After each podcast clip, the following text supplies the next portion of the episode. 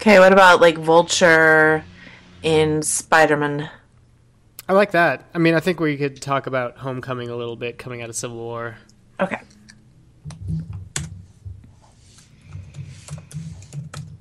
Spider-Man.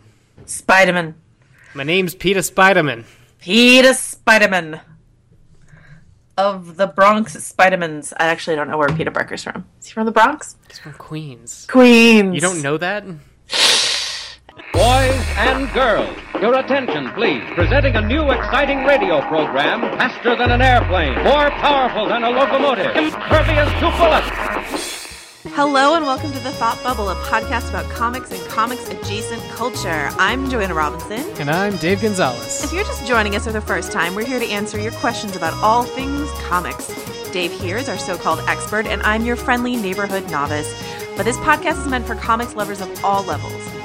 If Dave wants to go in depth or spoilery about a particular answer, he'll do so in our advanced section that comes at the end of each episode with ample warning. So don't worry. If you have a question for us, please shoot us an email at bubbleyourthoughts at gmail.com. You can find all of our old episodes at fightinginthewarroom.com slash comics. So without further ado, let's get on with the show. It's Wednesday, April 20th. This is issue number 39. Hello, Dave. Hello. We are living in a world where you have seen our newest Spider-Man, Pete Spider-Man, on screen. Yes, I have. Um, he's, he's not as Jewish as you would think. with a name like Pete Spider-Man. Yeah. Uh, so this is Tom Holland, uh, not to be confused with the historian Tom Holland, and yes, a lot of that's a lot of people are going to get confused about that. people are going to be my- like, "I didn't know that Marisa Tomei was related to historian Tom Holland in a fictional universe." the uh, the Empire podcast, the British podcast that I listen to, they say that every single time they bring up his name, and so I think they're just I don't know more educated than we are. That that it's an actual real worry that British historian Tom Holland might be confused for young actor Tom Holland. Well, in Maybe the sense just- that I didn't know who he was uh, until I saw it, I could see like maybe somebody. Uh, no, I don't know. I don't think that's Nope. gonna happen. No, it- it'll never happen. Okay, so Dave has seen Captain America: colon, Civil War, I have. and he's here to talk about it, but not. We promise, in a spoilery way. We we've had a deep conversation about this. Uh, Dave is ready to get us ready to see Civil War. He was wrong about a lot of things, I was. but right about some other things. So, Dave, what do you want to say in a non spoiler way to get us amped for Captain America Civil War, which doesn't come out till May 4th, is it? Uh, May Six? sixth. May 6th. There you go. Except if you live in the UK, then you get it the Friday before that. So whoop de doo. um. Uh, yeah. Uh, uh. Okay. How to best? Uh, what did I wish somebody had told me going into this movie? Um. You don't have to worry about like some of the bloat that uh, like concerns people, uh, myself included, uh, in Avengers: Age of Ultron. Even though you have basically all the characters who made it through that adventure uh, coming back, including uh, we start the movie and the Avengers team is the same as at the very end of that movie. So, um, but like in terms of uh, Thor, what where Thor went, or where the Hulk is, or like the condition of Shield, or anything that has to do with Inhumans, or you know robots because Tony Stark's going like mad with power. All those things are sort of just taken as character lessons. And uh, all we really sort of have to re- remember from that movie is that you know Sokovia went south, and uh, the Vision was created, and it's very refreshing uh, to have like a Marvel movie that is able to uh, like stand on its own terms in terms of it because other ones sort of need to take a moment and do a plot download from the greater Marvel Cinematic Universe ever since Iron Man 2. Uh, you have like an Infinity Stone, or you have like a backstory, or you have like a monologue that you know goes over a montage. These things have like become little crutches of the uh, Marvel Cinematic Universe, and this movie doesn't need that because it has all of these characters uh, that you know from the previous 12, I believe, uh, Marvel movies uh, that have come from previously. Wow, wow. Yeah, you don't need to know that much uh, from Incredible Hulk, uh, but or Guardians of the Galaxy. But I think like issues from every other one is sort of touched upon ever so briefly. Uh, but because we know all these characters, the movie sort of takes them, gives each of them an arc. Uh, Bucky, Captain America, and Iron Man sort of have the main three, uh, but everybody gets to you know complete their own little story motion, and uh, because of that, it feels like I don't know. I don't want to say this in like an exciting, like get too excited way, but like the Empire Strikes Back of the Marvel Cinematic Universe. Wow. where like things end and are now uncertain and if i feel like there now could be 12 more movies about this fallout. Um, and it's weird because like the new characters end up being this like having some of the stronger uh, scenes that like stick out in your memory even if they don't have gigantic memorable character arcs. So ant-man spider-man black panther all feel like they show up enough even though they're not any of our featured trio that sort of make up the titular Civil War. Uh, yeah, I guess if I were to say one thing for people that want to, you know, make sure they're up to date on their knowledge going in, uh, don't bother reading any comics. They're not pulling from any comic storylines that I could tell in here. There might be minor allusions to them, and like the raft shows up. Uh, that's like code for people who know but we already knew that from the trailers. So I think you're pretty much done if you need to do any comic uh, research. And uh, um, yeah, no, I think that's it. I think uh, Civil War is going to play really well to I think general audiences because it's so much superhero fun and it manages to contain itself uh, within like a movie that makes sense because we spend so much time with all these characters it sort of makes sense why each one's on each side. So when they come together for their big climactic like battle at the airport which is actually like in the middle of the movie um, it becomes like this really fun exercise in both action cinema and like very small storytelling steps. And then when it you know brings it all home uh, you'll be surprised that it's not like above a floating city or with a whole bunch of magical projection robots or 15,000 super soldiers, uh, but it manages to, you know, bring a single film story to a single film's conclusion while sort of opening up the series as a whole. So a couple things I want to talk about. First of all, I'm, you know, your positive review and a couple other people that we know gave me a positive review. It made me really enthusiastic for a movie that I was worried about after not really liking Ultron that much. Um, and what's interesting to me is this is the Russo's second Marvel film, right? It was just Winter Soldier and then this. Yes. Oh, that was my second thing. If you do want to prep, uh, rewatch Winter Soldier because it picks up a lot of those threads and sort of expects you to have those fresh in your mind. I was arguing with friends of mine about you know we were trying to rank them all the Marvel movies in order of greatness, and it's close, but I think Winter Soldier is my favorite. Uh, and then Avengers is second, and it's very close. But it's interesting to me because I'm such a diehard Whedon fan, and I'm such a huge believer in what Joss Whedon does with character. But the fact that the Russos made I think, the best Avengers movie, and then um, we're able to sort of make an Avengers team up movie in this age of intersecting interests that is sounds like it's more coherent than Ultron. And I don't know if Joss was just like burned out or what. Like, it seems foolhardy to assign a blame or praise to any individual director in the Marvel Cinematic Universe, knowing that there are so many forces at play. But uh, the Russos, I don't want to like overestimate, but it seems like the Russos have the perfect blend of serviceable but not boring, so that they can sort of smooth into the universe, but you know, deliver a really tight, fun story. Yeah, Winter Soldier just Winter Soldier just rewards rewatches. It's just such it's a great film. Anyway, what were you gonna say? I mean, I wasn't as hot on Winter Soldier as other people, so I would definitely put Avengers at the top of my list. But like, there's interesting things like there's like such economy of character in this movie that I feel like uh, Age of Ultron was lacking. Um, uh, like a maybe because I don't know, like a pouting at uh, Hawkeye's you know house like plays fine once, but like if I'm ever gonna rewatch that movie, I'm like, oh, now they're at the house and feeling mopey for a while.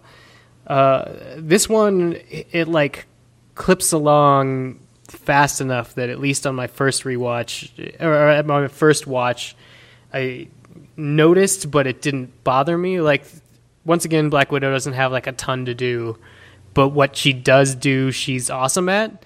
So even though like it doesn't make a ton of sense that she ends up on like Team Iron Man after in Winter Soldier, basically going in front of Congress and saying like arguing the exact opposite point of Team. Yeah, that's my big question. I'm really curious to see. I mean, don't you don't have to like spoil it or tell me, but I'm just curious to see how they make that transition. Well, it has a lot of this movie has a lot of beats at the very beginning that feel like an Avengers movie. So everybody's basically in a room and talking, but instead of like partying or hanging out like Joss Whedon would have them do, they are actually like you know debating Avengers things, which is what you want to see them to do because the stakes of this movie sets up that, you know that this powerful force that is going wherever it wants and like yeah saving us but also like demolishing buildings um so it's fun to see those interactions but like instead of being like a and in the sentence of all these characters. You feel like um, the ones that are introduced are introduced like fully formed.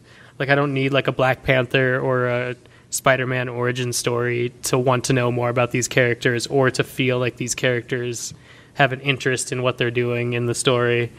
And then uh, I'm also like interested to see where they left all the characters that are like uh, separated from the whole at the end, uh, one way or the other. That was nice and oblique. Okay, so our, you know, this is where we're going to veer slightly to talk about a different movie, but also the same movie, which is we're going to talk about Spider Man. Um, it was at Cine, CinemaCon, I believe, right, that they announced, that Marvel announced or Marvel and Sony, Sony, Sony. announced uh, that the name of the next Spider-Man film will be Homecoming, which is, you know, a double meaning in terms of Peter Parker coming back to Marvel jointly with with Sony, but also um, the fact that they're emphasizing a high school aged Peter Parker. So Homecoming obviously is a high school concept, and yeah. So Ooh, so there's a third one. Oh, what's the third one? So there's also a arc called Homecoming, which is Spider-Man coming home from the Secret Wars, and he has his Venom suit. But obviously, they're not going to do that. But the whole idea of coming home after like a much larger battle and then having to deal with like Peter Parker sized problems will hopefully be carried over. Right. So he's coming home from the events of Captain America Civil War where he had to deal with the indignity of Tony Stark calling him Underoos. Uh, that's all we know. Um, if we're not Dave. Uh, to to this new film with Marisa Tomei and Michael Keaton. That's right. Has he been confirmed? I don't think he's been confirmed. In talks to possibly play the villain. Um, I saw a great. Someone tweeted out. It was a photo of Rosemary Harris from the original Spider-Man or the Tobey Maguire Spider-Man, and then um, Sally Field from the Andrew Garfield, and then Marisa Tomei, and it just says something about like Aunt May Benjamin buttoning her way through these movies, which is uh, the visual is like is pretty solid. Um, yeah, and that's that's what, what, what else do we know, Dave, about this movie? Uh, well, Marisa Tomei's in uh, Civil War, so I could confirm that she is the youngest looking Aunt May that we've had, and uh, it's interesting because we get to see where they're living. So there's a interior and a little bit about Peter Parker's lifestyle, which hints at like the sort of. Um, I guess mood that this movie could potentially have, especially if they're shooting for like a you know there's a maybe a vulture over here or a MCU cameo over here, but mostly we're in high school dealing with high school things. Um, I'm really looking forward to that because Tom Holland has found a tone for Peter Parker that would fit into that sort of movie. Like I'm I'm a fan of a well executed high school like action comedy. I'm sure like anybody else, but uh, I wasn't looking forward to that description or from or that execution from the cop car director until I sort of saw what Peter Parker is actually going to be in uh, sort of like I don't know the mood of Marisa Tomei as Aunt May, even though she gets like maybe two lines. What But- um yeah, go ahead. What is a high school action comedy What is like a high enjoy. school action comedy that I that you enjoy? Yeah. Twen- 21 Jump Street? No, All right. uh, I don't. I don't know. That jumps. I that can only jumps to my think mind. of uh the girl next door. is the only one I could think of literally. Maybe just high school movie. Maybe I just want a high school movie out of this. Yeah, Because everything okay. that like jumped to my mind was like oh, 90s high school movies, and I could totally see that happening. And like she's, she's all that. Yeah, like a she's all that sort of thing. I mean, I would. I would love the idea of this movie is actually about Peter Parker having to like deal with the school event of homecoming and, you know, now he's a super awesome superhero that has a Tony Stark spider suit. Um yeah, I there's something about the like jokey but innocent tone that they managed to find for this incarnation of Spider-Man that makes sense to be able to revisit some of those silver age stories where he has stupid teenager problems or my favorite issue of ultimate spider-man where he spends the whole time trying to get to the battle and by the time he does uh, iron man's already like wrapped up everything so like Great. That's yeah, great. it's it's fantastic All right. So that's that's Spider-Man. And what's the what's the year? What's the date on Homecoming? next year Next year. So soon. So we saw another Marvel um, preview this this last week that we're going to wrap into a, another conversation. Um, so get your social justice warrior hats on. Uh, I always wear mine. So um, it's just your hair it's just my hair. it's made of actually it's made of tinfoil. Anyway, so Doctor Strange released a teaser trailer and we already knew that Tilda Swinton would be playing the character the Ancient One, who is Asian in the comics, an Asian man in the comics.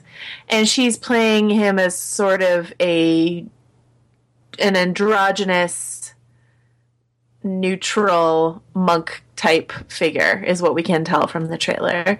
But that the release of the doctor strange trailer just a few days separating that and the first image of scarlett johansson in the ghost in the shell um, has brought to the forefront something that people had already been talking about in terms of these white actresses playing these Asian roles. We talked about this a little bit with Iron Fist, though I think the circumstances are, are significantly different. Um, oh yeah because set, these set photos of those have also leaked out oh exciting. Yeah, he's he's he looks like a white hippie guy, barefoot. Is that why he- Manhattan. Is that why you had that beard on Mm-hmm. the Game of Thrones premiere? Okay, good to know. So Loras Tyrell will look very homeless as Danny Rand, I guess. Um, so yeah, so um, I was excited about Tilda. I really was. I was excited that they swapped the gender of this character, and I think you and I had talked about maybe one of the reasons why they might have have decided not to go with an Asian character is to avoid some of the problematic stereotypes. This is something that Marvel has encountered before, maybe casting Ben Kingsley um, in Iron Man 3, you know, to avoid some of the trappings of the stereotypes of Marvel comics that were written years and years ago. Let's just not make these characters Asian. But maybe there there is a smarter way to do that that also allows for better Asian representation in these films. Um, without sort of leaning into stereotypes. Uh, the last thing that I'll say, and then you know the Ghost in the Shell thing, we we've also talked about, maybe not on here, but we've definitely talked about it um, when the announcement was first made. Um, the Japanese publisher has said that he did not have a problem, that he never expected a Japanese actress to be cast in this role. And a bunch of people on Twitter today were telling me that the character looks Western, which, I mean, she looks like an anime character. She looks like a manga character. Like, I'm not. It that's I guess that's, that is an argument you can make, and you can make an argument that she is in and out of bodies, and her brain is male, and it's a bunch of different things. But um, at some point, you're arguing me, you're arguing loudly against Asian representation in film. So you know, uh, those are my incoherent thoughts. Dave, what are your more coherent thoughts? Um, I mean, I don't know about Ghost in the Shell. That just seems like a weirdly everything about that, and then the rumors that they tried to like do a CGI test just to like see if they could change actors in post. Yeah, Paramount has denied that, but I've talked to the person who broke that story, and I I believe her. So, well, it's like that stuff. That's that's all bad, and that's just a tone deafness that's being reverbed off itself, and you know that's not going to get that, better. To be clear, that Scarlett Johansson had no idea that they were doing that. Is the story? The story is Scarlett Johansson had had no part in this, but that Paramount asked a company to run some programs to try to make her appear more Asian, and then when the story broke. They admitted that they did run programs, but they claimed it wasn't on Scarlett Johansson. They claimed it was on some background extra, which is strange. Why would you do that? But the person who broke the story told me directly that, you know, I I I believe that happened. So no matter what Paramount says. Anyway, sorry. Go ahead. Yeah, well, uh, I mean, I that that stuff, I just seems yeah like weird responses uh, based out of fear. But the the Iron Fist and the Marvel ones, the Marvel Cinematic Universe ones, uh, being the Ancient One and the Mandarin, I suppose, really have just as much to do with selling things in China as it does with casting people for representation. Uh, which I think somebody stumbled, or people have stumbled across. It's not like a hard thing to figure out, uh, especially with Iron Man 3. They shot a whole other scene with the Chinese character that was only in the Chinese edition. So, like, obviously, we're pandering to the second largest film market in the world uh, with our global properties. And uh, somebody tweeted at me an essay by somebody who was offended because uh, Doctor Strange removed Tibetan in, in, um, imagery. Yeah. Because you know China wants to suppress Tibet, and I bet that's absolutely absolutely true. So there's reason to be pissed off about a lot of this, um, and it's just usually I'm not one to pick up the the race bending's bad banner unless it's really egregious in a way that I can't understand, like the Ghost in the Shell, like CGI changing. But the Marvel stuff, it's just like a sad side effect from uh, capitalism. Yeah, the way capitalism feeds into. Well, I mean, eh, because it's capitalism responding to a communist system. So just like the way people are controlled through the media they're allowed to see, I feel is gonna, you know, it's not it's not to make anybody feel any less bad or sad about uh, Asian representation getting like knocked down with some of these like pinnacle characters that you know could have been reclaimed from their racist past, but it's like basically you're gonna put in order for there to be a proactive casting choice in this place, it puts like too many important people's like jobs at jeopardy for it to be a logically serious solution. It's so interesting because I know you to be like in some realms. I mean, this is not a political podcast, but I know you to be in some realms more political than I am, or more liberal than I am. I would say, and then, uh, but whenever we have this conversation, and I'm like, I'm the white person. I mean, I don't know if this is stupid to say, but like, it always surprises me when like I find that we're usually on the opposite ends of this argument that I would expect us to be. Do you know that you're talking? I mean, maybe you're just talking from a more level-headed, rational point of view, but like you're talking about capitalism, and uh, it, it it just feels like Marvel is big enough at this point. Let's let's just keep it in the realm of Marvel and leave the Ghost in the Shell out of it. It feels like Marvel's big enough at this point that they could do this without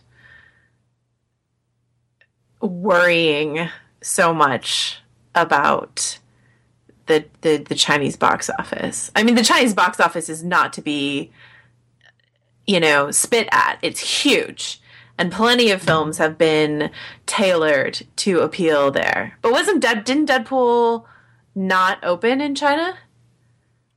Uh, I can't remember. At least And- in the South Asia, it was heavily, heavily censored when it was released. I think it didn't open at all in China. Let me see if I can figure it out. And um, and it did huge. Maybe I'm wrong. Yeah, so it was ba- so Deadpool was banned in China, but that and I know that's not a Marvel film, but that's still considered like a huge success, huge box box office success. So every time someone's like, "Well, they did that for the Chinese box office," like I I understand that completely. You can get a ton of money from that, and there are ways in which to do it that you know, like Transformers 3 is not a movie that I care about at all, but if you want to put cameos from famous Chinese people in there just to like a- appeal to the Chinese Four- box office. Transformers 4. Okay, sorry, Transformers 4. Um, I, I have I have literally not seen a single Transformer movie. Um, if you want to do that, that's fine, but it, it, it troubles me when you're when someone's like a coward about an issue out of deference to the Chinese box office. I mean, you mean I should be yelling at Marvel more? I'm not saying you're a coward. I'm not saying you're a coward at all. I'm saying I think Marvel's a coward. No, not that you should be. I mean, you yelling at well, that's not true. You're you're a huge advocate of online pushback about issues people care about, right? Yeah, and I mean, I would be really invested in this if I had, you know, like even more faith in Marvel that they would be able to construct like an Asian character of Tibetan past and not, you know, jizz all over it with, you know, weird deference. Like I don't even uh, like when we're talking about movies that are product on a global scale, it's it's like, you know, uh, I don't know it's like a cheeseburger or a Big Mac. Like if they can put like weird, you know, shit on top of it and sell it somewhere else, great. But if they can't sell the actual burger, they're just gonna swap it out with something like crazy patty shaped and still call it like a, the same product. It's it's the it, the level. Okay, okay. So like um, the thing that you're saying is cowardice is a company not proactively casting like the source material because they're scared of losing hundreds of millions of dollars. I mean, if that's why Tilda Swinton was cast, if Tilda Swinton was cast, okay, well, okay. Here's what I'll say. Tell me why you think, and and we all agree that Tilda Swinton is an amazing actress, and casting Tilda Swinton in your movie is just undoubtedly going to make your movie better. But but you know that aside, tell me why you think Tilda was Swinton was cast in this role, I mean that, yeah, or why this role is white. why this role is white. Um, uh, for the same reason that I, I mean, it just can't. It can't be a Tibetan person. It can't be Tibetan mysticism. And it can't be Tibetan mysticism because China wouldn't allow that probably to be screened. See, and then so then that's cowardice, is it not? That's letting someone else's intolerance dictate your storytelling, right? Sure. I mean, if it was like the screenwriter sitting down and being like, "Well, I really think that we got to be careful of Tibet," but it's not. There's all these links in the chain that don't give a shit about story. Oh, And- sure. I mean, it's an organization. It's an organizational or an institutional cowardice or an institutional reverence for the bottom line over, you know, representation in their film. And and like Cowardice implies intent, I guess, is what I'm saying, and the intent gets lost when we're, the intent is to make money. Well, then it's just a different. Yeah. Well, then okay. Sorry, cowardice maybe is too emotional. The it's it's a different value system than what I would wish for uh, in this company. This company that has so much money, a and b. You know, the other arm of which made this great Star Wars film with a you know a diverse you know cast. So you know the parent company, eh, which made a bajillion dollars worldwide, right? So the parent company is is okay with embracing the future. And so Marvel has made this decision out of deference to the Chinese box office. And out of that we will get a great and really interesting performance from Tilda Swinton. But we will also get another film go by where Asian people don't see themselves on the screen. Yes, but I mean, like in that wording, every film that goes by is a, potentially a film that goes by that Asian people don't see themselves on the screen. That's silly. Of course, that's not true because like this has an opportunity for Asian representation on film. Right. I'm saying you can't connect. I can't connect being faithful to the source material that was devised at like a different time in race relations to the financial decision to lose a bunch of money. Like I don't think there's one Well, person it- along the it- chain that has the power to say like, "No, you know what? We're going to do this." We don't have to. We don't have to blame one person. We have to say it's Ike Perlmutter. We don't have to put a beating heart behind it. We can say it's an institution that decided. You know, it's a company. It's a studio that decided to do this. But like, uh, let's say it were Luke Cage, right? Right. And China is like black people are the worst. No, thank you. And so they cast a white person as Luke Cage or Black Panther for that matter. Let's say what let's say Black Panther weren't for from Wakanda. He were from, he was from some actual African nation that China had a problem with. Mm-hmm. And so all of a sudden Black Panther was not from that nation and not black. That'd be That would be- bad. That'd be a problem, right? Yeah. Why is that more important than this? It's well, I mean, it's not, but to them, because this is like they're making movies for America too, and there's no way they could do that race swap. but they can do it with Asian people because that's okay. No, I'm It's not, okay. I know, I, I know. Financially, you don't yes, it's okay. it's a yes. Financially, that is okay. and culturally, it's more okay. I mean, this is what so like actor the actress Constance Wu, who I really love, uh, who's on the TV show Fresh Off the Boat. You know, she was talking about the Ghost in the Shell, but she was talking. She was like, I don't want to call it yellowface anymore because it doesn't seem to, you know, have the impact. So I want to call it Asian blackface because blackface is like shocking to people, and yellowface people don't care because the culture isn't in a place our culture isn't in a place where it matters as much it, i think that's just i think that's just probably true that uh, the whitewashing of asian characters doesn't matter as much to the general culture yet and i think it probably should Yes, all that, all that's all that soapbox is to say that I'm excited for Doctor Strange. I think Tilda Swinton will be amazing. Um, but I, you know, I do think that was a poor choice on on Marvel's behalf to do that. Well, I mean, it's good to get outraged, but I think the Hollywood attitude is exactly the attitude we saw on display of last on last year's Oscars, which was, "Oh, we're getting in trouble for being mean to black people. Let's make fun of Asian people." And that's now the hill to climb. So everybody Right. has to yell about that. And I I- like I I mean, I know you're not directly talking to me. I don't like the the word outrage. I think it sounds dismissive, like uh, that there's no thought behind it. Um, but I think pushback, like reasoned pushback, um, versus just you know getting knee jerk outraged at, at any single thing that you see. Do you know?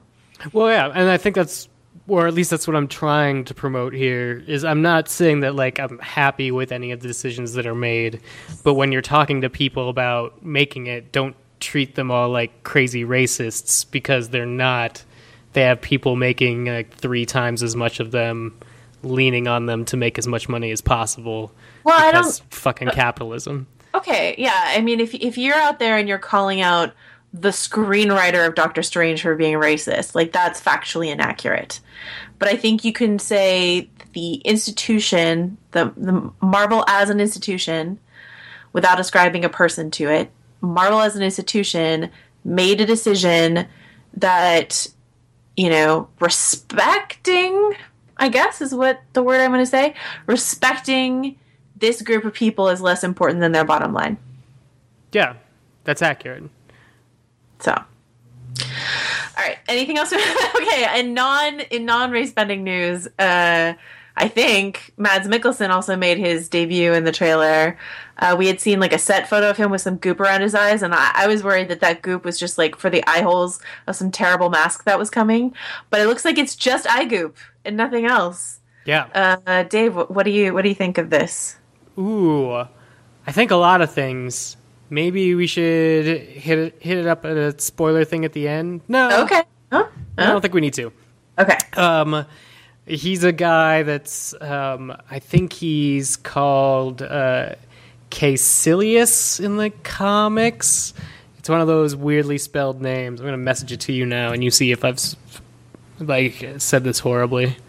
Uh, that's how I would pronounce it. All right, Kaecilius. Yeah. he's going to be like a disciple of like the bad people and i believe his uh all fellow disciples will also have similar eye makeup so the raccoon eye is some some evil power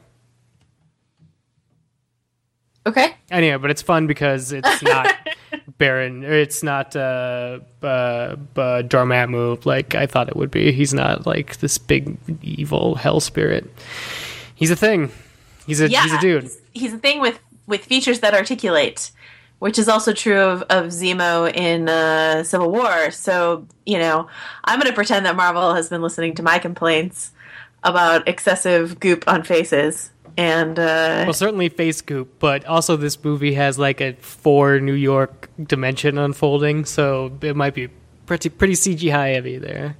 Well, yeah, I, I mean, I, I liked the Inception stuff. I thought it was cool. I thought it looked really cool. The Yeah. whole trailer. In the Kaleidoscope Church or whatever. yeah, I thought it looks great. Uh, my biggest complaint after that long conversation we just had, but my biggest complaint really is Benedict Cumberbatch's accent, which I find very distracting, and I would have just let him be British personally. you know what somebody pointed out to me, and now I can't unhear is it sounds like Hugh Laurie's house, almost Yeah. exactly, and it's like, Yeah. oh no, this And is just what it's house, and now I- now I know who I want cast in Doctor Strange too. I mean, I, I think that people think that yeah, it's it's what British how British actors are trained. Certain British accents are, are trained to sound American. It's Just me, kind of Stephen, your father. How strange. Oh, I'd watch a House Strange movie. They're both doctors, but they're both brilliant and can't perform surgery anymore. does it, does Dr. Gregory Houses he can't perform surgery because of his Oh, no, he, pro- he probably can, but he'd be Okay. he'd be old, and they need something to. Oh, my god, maybe he's his hands. He's his hands. Yeah, so like old old Doctor Strange, Gregory House needs to help Doctor Strange do surgery because Doctor Strange will be need hands. All right. You heard it here first, Marvel. Please put House Strange uh, in Doctor Strange too. You could call it Strange House. Or like Doctor Strange colon house calls or something like that. Ooh, I Ooh. like that. House calls. Um, all right, we're also gonna we're gonna talk about a TV show really quickly. I quickly I already did this on the Station Agents podcast if you listen to that, but I'm just gonna put in one more bid for the iZombie finale, which featured Matchbox tw- Matchbox 20's Rob Thomas. Um, Rob Thomas is also the name of the guy who created Veronica Mars and iZombie. Uh, so there was a lot of great comedy around that. They killed Rob Thomas. They ate his brains. It was great.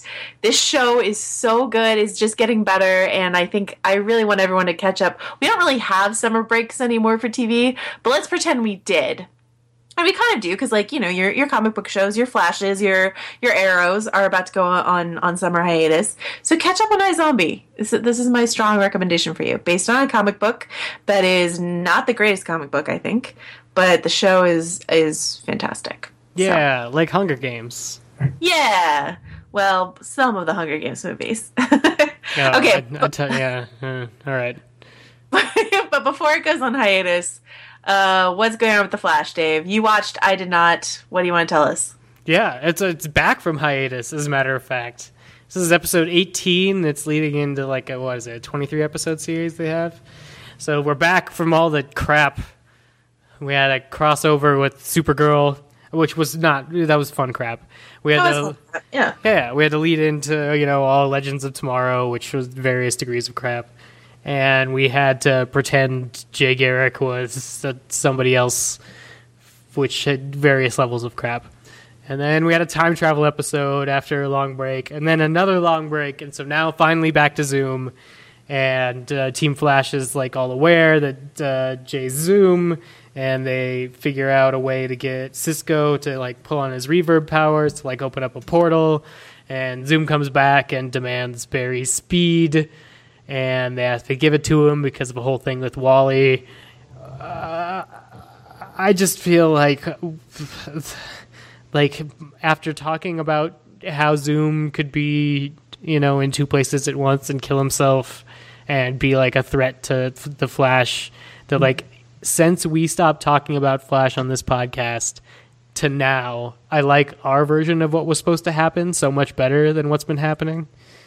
It's just been. Uh, this is the problem we run into on our other podcast, Storm of Spoilers, where we plot out the season of Game of Thrones, and it's always more exciting to us than what actually happens on screen. right. So we had this cool like uh, uh, uh, prestige thing Pres- going on, yeah. where Jay was working with Hunter Zolomon, but it turns out that's not it at all.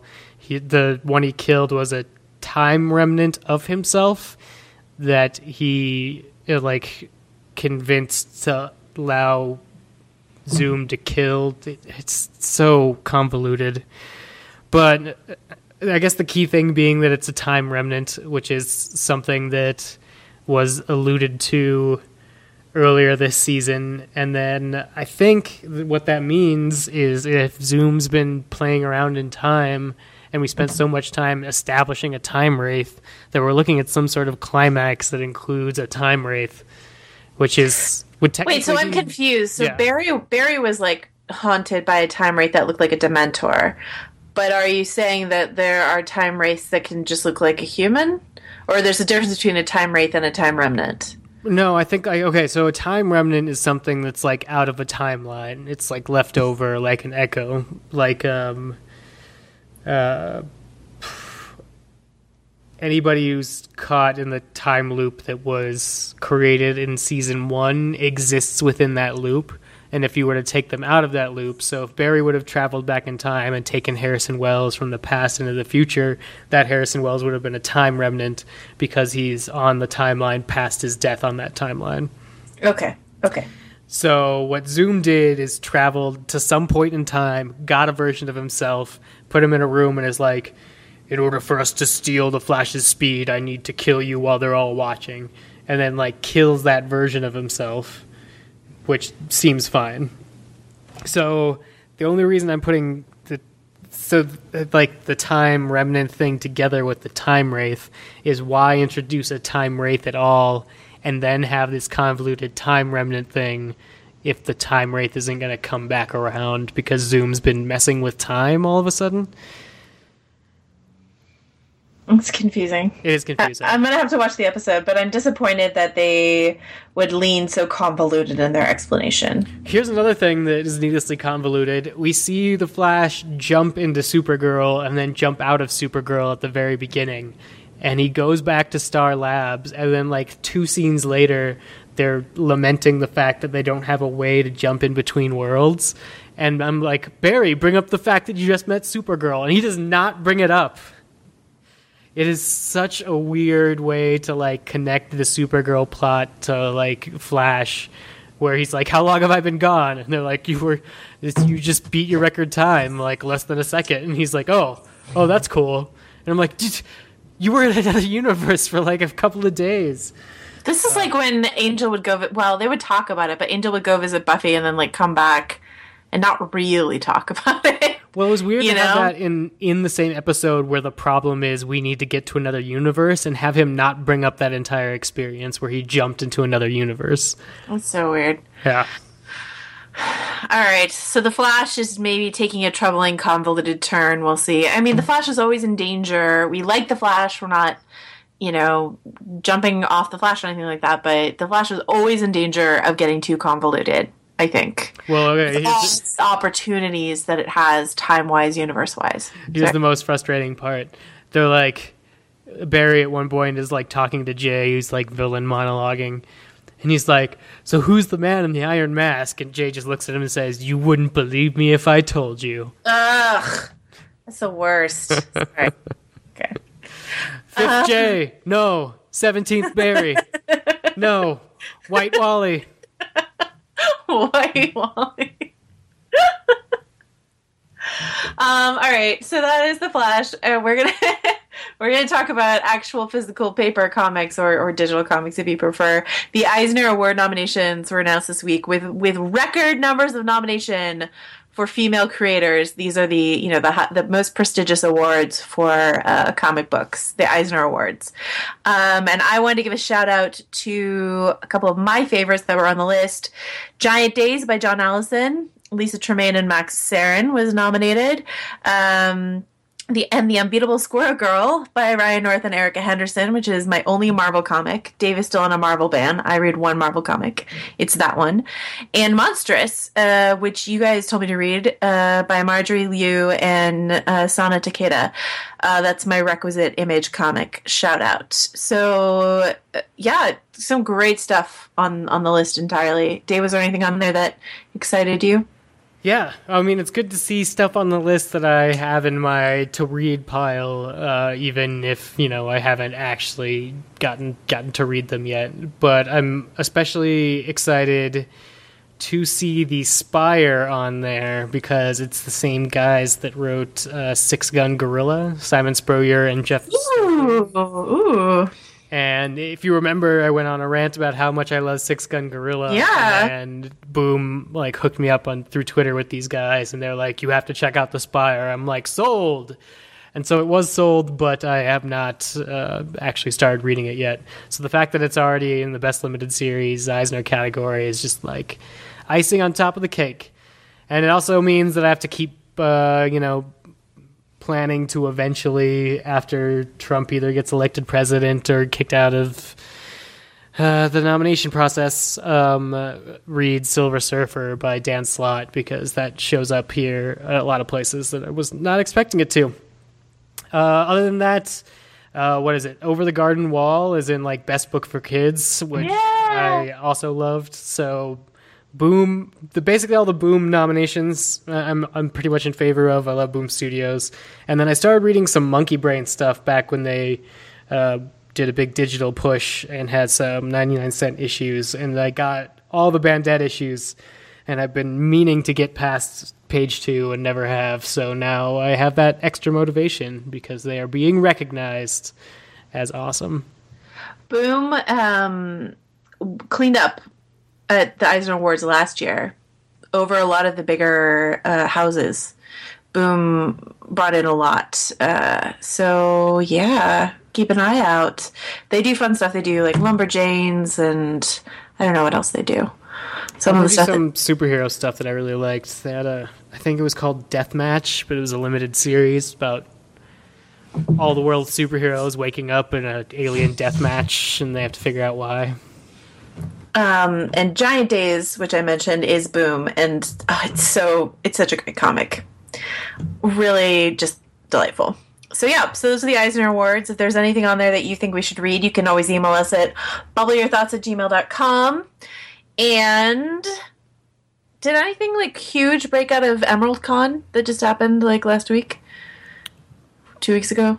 Oh, I don't know. In like the world of comics, there's Yeah. probably things we're building up to. God Like damn, DC announced their their their huge reboot, right? right the new or no, what is, what is it called? Fifty two. If- 52 Something. years. And it, the, everything, a whole bunch of stuff is getting number ones except for Action Comics and Detective Comics, which are being restored to their original numbering, basically so they get to issue 1000. Um, the real awesome stuff about it is they've reshuffled all of their creators, um, a lot more women behind characters that could use a touch of uh, undCing in this new uh, loop. So really looking forward to see what direction that comes. Uh, brings the entire line, I think, and then I think Snyder, Scott Snyder, who wrapped up Batman in 50 issues, which I loved, and is now the sole location of a recognizable Batman in media on God's green earth, thanks the Killing Joke trailer for ruining animation. Um, he's Scott Snyder's going to do All Star Batman, which it can get really crazy, the All Star label, but also could provide a really pure version of the character. So I'm already gonna buy the shit out of All Star Batman from Scott Snyder. Yeah, should we talk about the Killing Joke getting an R rating? No, maybe. I mean, we can. At some point, I'm just tired of talking about the killing joke, but we could talk about how it seems like another mistake. Well, I mean, I don't necessarily. I mean, we we we already talked a lot about the Killing Joke on this podcast. You can go back. When the, when this was announced, we debated all the things that you were immediately thinking we'd debate. Right. So I, I don't necessarily mean we should dive back into that, but I did watch like all the lengthy featurettes that they put online and stuff like that, and uh, it, you know it's interesting because it's it's the Batman an- animated series. People are working on it. I love Batman the animated series. Even so, looking at the way that they translated the art. uh, It's just, I I mean, you could tell that they tried really hard to capture the spirit of the original book, but it, it's just flattened and that's because it's different it's a different medium obviously but um i almost wish they hadn't tried to be so faithful because then the differences wouldn't be as apparent does that make sense at all Yeah, I mean it. It's not well designed because it's like you said, it's trying to be recognizable, and like the R rating is baffling because I can't think of anything in that story where making it more R would benefit it positively in any way. Like so much, there was are they a going to piece. show the explicit ending i don't know I mean, they were they, they were there was a piece on I think Birth.Movies.Death. about uh, I think it was when Devin or Scott realized that uh, Batman was supposed to like die at the end of the Killing or Batman was supposed to kill the Joker at the end of the Joker, Killing yeah. Joke. And it's like it's all about the joke that he tells, and then the visual of the beam of light in the puddle being like about the joke. And I'm like, all of that is just so much about the interplay between like words and light. Like, why add like a shot of Batman like shoving his fist through the Joker or anything? It's like that's not.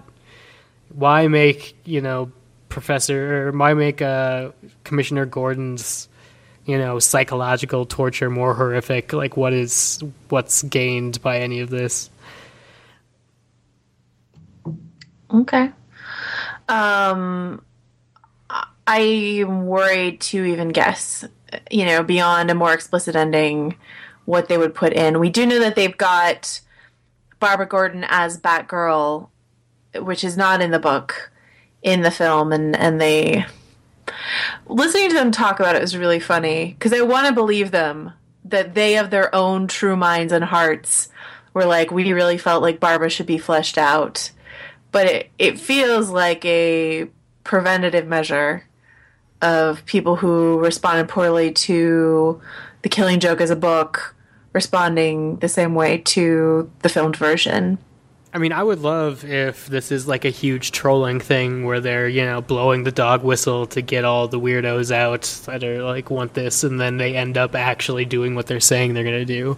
But it's like even stuff like the press release being like super psyched that they're like in the face of the mpa we're going to leave it at r. And it's like you guys had to stretch to get there in the first place. This isn't like denial or counterculture this is saying that you're making this for people who interpret the killing joke in a certain way and you're marketing it directly to them. And whatever it ends up being those are the people that are going to end up seeing it. It's like why to make an r-rated batman anything even if it's like something that's this controversial? You just their audience is narrowing and narrowing which just seems weird but I mean, like, it's nice to have Kevin Conroy and Mark Hamill doing those characters again. Maybe there'll be some, you know, YouTube clips worth watching every once in a while. Yeah, I mean, it, though you know, I really do recommend you guys watch the. I think it was IGN that hosted the featurette. I could be wrong, but the whole, you know, it's like 15 minutes almost, I think 12, 15 minutes of behind the scenes. It's really fun to see these, you know, hear them talk about Mark Hamill and the voice he uses for the Joker, to, if you were a fan of the Batman, the animated series, to see all these actors sort of back behind the mic. It- you know, it's, it's great. It's great. So I, I don't know what the finished product. You know, I think we should wait to judge it until we see it. But um, I'm apprehensive at best. So, um, and then lastly, Dave caught up with Agent Carter. I did. And what did you think, Dave? Uh, there was a lot that I liked about this season. Uh, much stronger villain than the first season. Not just sexism, but Yes. sexism and a villain. Yes. Uh, I liked the council. I kept thinking that they were going to imply that it ended up being, I believe, the Pride, which is the uh, like secret cabal that of supervillains that rules L.A. in the Runaways comic series. Uh, but they didn't. But that's okay. Just having a weird council, always good. Uh, and then I like that just when I thought the series was gonna go up its own butt with stuff I didn't want to watch, it broke out in a musical number that was based on a love triangle. And I was like, oh hey, show, there you go. Way to, way to bring back like a really dense, weirdly plotted epi- series of episodes. Because there's like uh, around like two thirds into the season, all of a sudden they shoot Mrs. Jarvis, and it's just it's, Ugh, yeah. It got real dark. Um, the yeah, prob- it, it didn't need to, which was really weird. the problem I had with that love triangle is that one arm of it, one leg of it, was so weak, and I'm not talking about the guy on crutches. Um, that it, it like did, like I well, I'm already in the tank for En- Enver Gjokaj, but um, the the new guy, I, like there's a point in the season where he disappears, and I just wanted him to stay disappeared personally. So Well, it's yeah. really one sided in the sense that you don't really get that much from his performance They don't have like a ton of chemistry. right. But at least in the mechanics of telling a story about people who are in love, he's there in those scenes. So I'm meant to believe there is a love triangle. yes, he is a human ish thing that was there. Peggy there. Carter seems to be choosing between the married man and the ghost. Well, I didn't know why Peggy P- Carter was interested in him, but there you go. So Well, he's smart and a doctor. he's very handsome. Like, yeah, a smart, handsome doctor with zero charisma, in my opinion. I like that basically because she has to be in love with Captain America her entire life, they just give her the least Captain America love interests that they possibly can. Like a crippled guy and a black man. Get it get on in there. Is is she supposed to be still in love with Steve? Well, I mean, S- Steve needs to think so. Okay, like in Winter Soldier. I'm just saying her she's old. We know she has like That's sad kids. for Peggy. Yeah, she has a whole life. I would just want to imagine her having a whole life, and then not being just like sad about Steve all the time. Well, I mean, she said some of that in this season about like you know that's the consequence of what she does. Is she has to deal with a lot of loss. So I have no doubt that she deals with it, and she's eventually one of the founding members of Shield, Right. as we know it. So like, She's not just moping. yeah, there's still a chance for like a '80s Peggy Carter movie, as we saw in Ant Man, which would be sweet. Uh, but yeah, I don't know. I, I liked it as I liked that this tone, the tone of the second season better, which Yeah. makes me sad there probably won't be a third season. But like, man, the further things can get from feeling like Agents of Shield these days, the better, the better for me. Yeah, that's true. All right. Is there anything else we want to talk about, spoiler or otherwise? No. That's a resounding no. Oh, I mean. uh, We'll, we'll talk about all of it once Civil War comes out. Yeah, we'll yes, talk- there's yes, there's a lot I want to talk about, Joanna. But I I shouldn't. I told I told Davey wasn't allowed to spoil it. So we will talk about it all when I once I've seen Civil War and we can all chat about it. Um, until then, Dave, where can people find your work? Uh, you could follow my writing at geek.com, latino-review.com. You could follow me on Twitter at DA7E, or find all the podcasting stuff at fightinginthewarroom.com.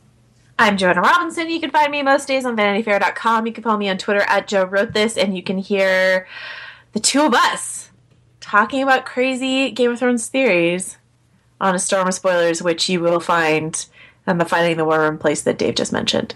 Um, until then, we will see you later. Bye. All seven and we'll watch them fall. They stand in the way of love and we will smoke them all with an intellect and a savoir-faire. No one in the whole universe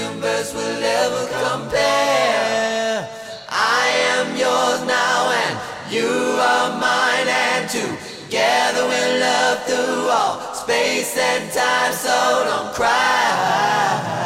One day all seven will